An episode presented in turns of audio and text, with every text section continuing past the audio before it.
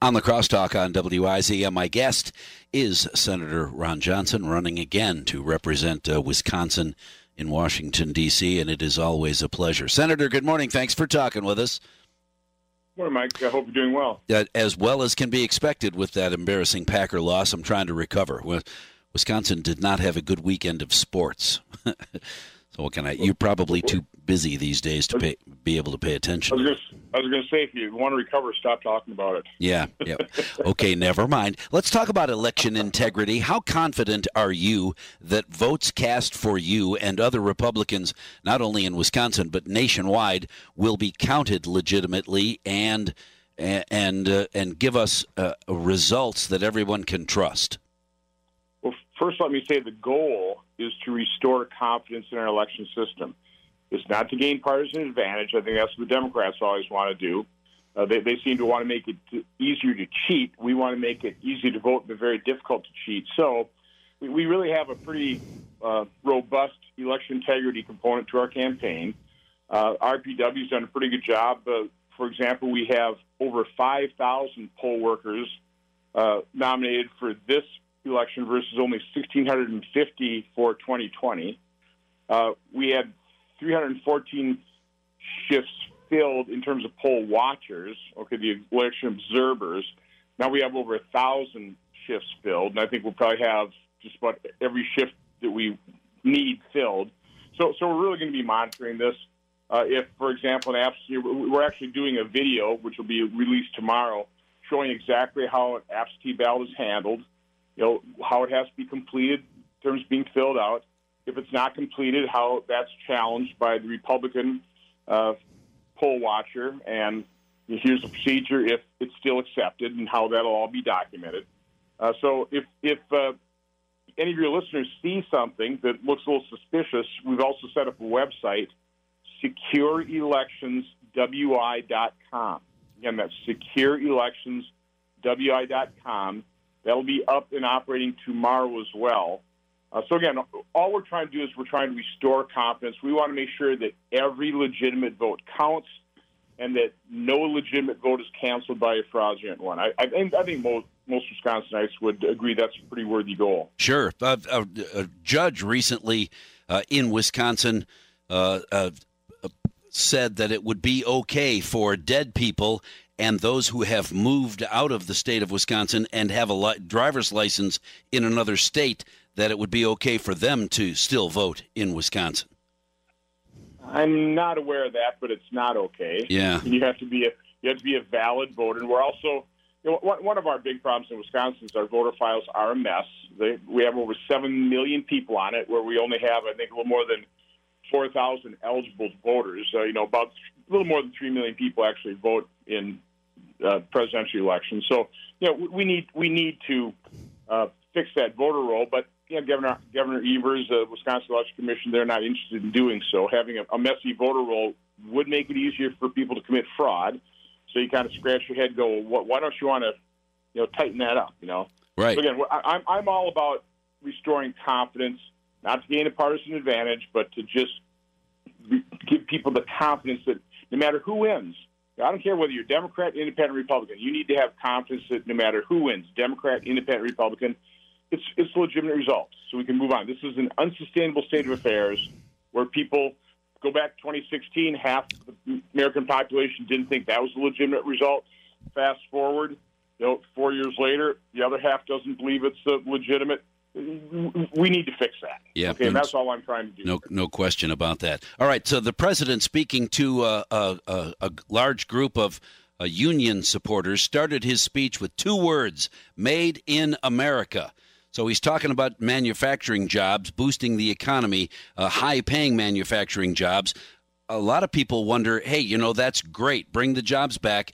But how are you going to power that facility? If they're going to be making things in America, how are they going to power that facility? Is the grid ready to start running factories around the country?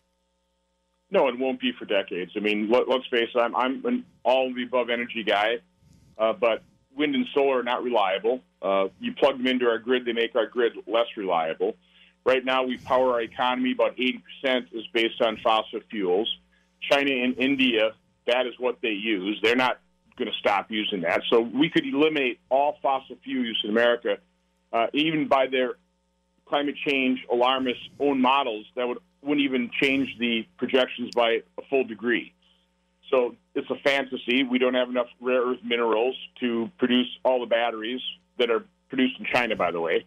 Um, for all these EVs the, the left is uh, contemplating here. So it's just, just a fantasy. So we need to burn fossil fuels cleanly. If you're really concerned about climate change, and I don't deny it, I'm just not alarmist. The world's not going to end in 12 years. Sorry. Uh, well, actually, don't. I'm, I'm, glad it's not going to end in 12 years. Yeah, yeah, yeah. Um, but but if you're really concerned about climate change, support nuclear power. Mean, that, that's the solution to CO2 free energy. But the environmental left doesn't want that either. So again, they're they're living in a fantasy world. Uh, we cannot power our economy off wind and solar. It's just simply not possible. Maybe someday in the far future, but not not certainly in my or your lifetime. Uh, well, and and uh, energy available now. Natural gas burns cleanly. Uh, it is it's running a lot of America right now cleanly, and could run more of America if if uh, Republicans gain enough control to change our energy direction. Are you confident that they will do that? Republicans are famous for saying when I when when we take control, we're gonna, and then they get control and they don't. Gonna. Well, I have to caution everybody. Uh, even if we gain uh, majorities in both houses, President Biden will still be president, and presidents have a lot of power. Yeah. But we are absolutely committed to energy independence, as that's been a bipartisan goal for decades until President Biden decided to fundamentally transform America and purposely drive up the cost of energy. I mean, you're, you're paying almost four bucks at the pump today because Democrats drove the price of gasoline up to force you into an electric vehicle.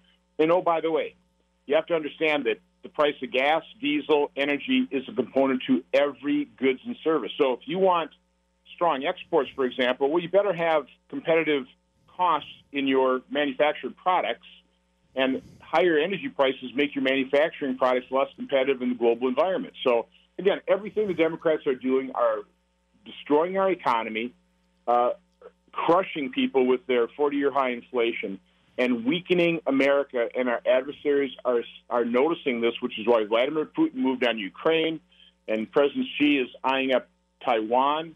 And you got North Korea testing missiles, and Iran's delivering drones to Russia. It's a very dangerous world when America is weakened by bad policies, and that's what Democrats foist on us: is bad policies, bad governance. Uh, one more question. I got one more question, and this one from a listener. Ask Senator Johnson: Are we prepared to defend against a nuclear attack, whether it's in Europe or in America? Well, I don't think anybody's prepared to defend against somebody who is going to use nuclear weapons. That's the. I mean, that's the doomsday scenario. Uh, what we need to remain is strong so that nobody e- even contemplates using them again, we we still have a doctrine pretty much of mutually distur- uh, assured destruction here. You know, we do have some Patriot missiles, and there's some capability of knocking some, you know, nuclear missiles out of the sky. But you know, if, if this goes to again, the policy remains mutually assured destruction, which is why we need to deter people from even thinking about using nuclear weapons. That's what's so dangerous about Vladimir Putin. That's what's so dangerous about America becoming weaker is emboldens evil people like Vladimir Putin to invade Ukraine and maybe get to the you know be pushed to the brink of contemplating using them. Now again, he's right now he's talking about maybe using theater nuclear weapons. He's not talking about an all-out nuclear war, but uh, you know we need to strengthen America. You do achieve you achieve peace through strength. We'll we'll see what happens and be in touch, Senator Ron Johnson. Thank you very much for talking with me this morning as uh, as is always the case. More time, more questions, less time. But I got to go.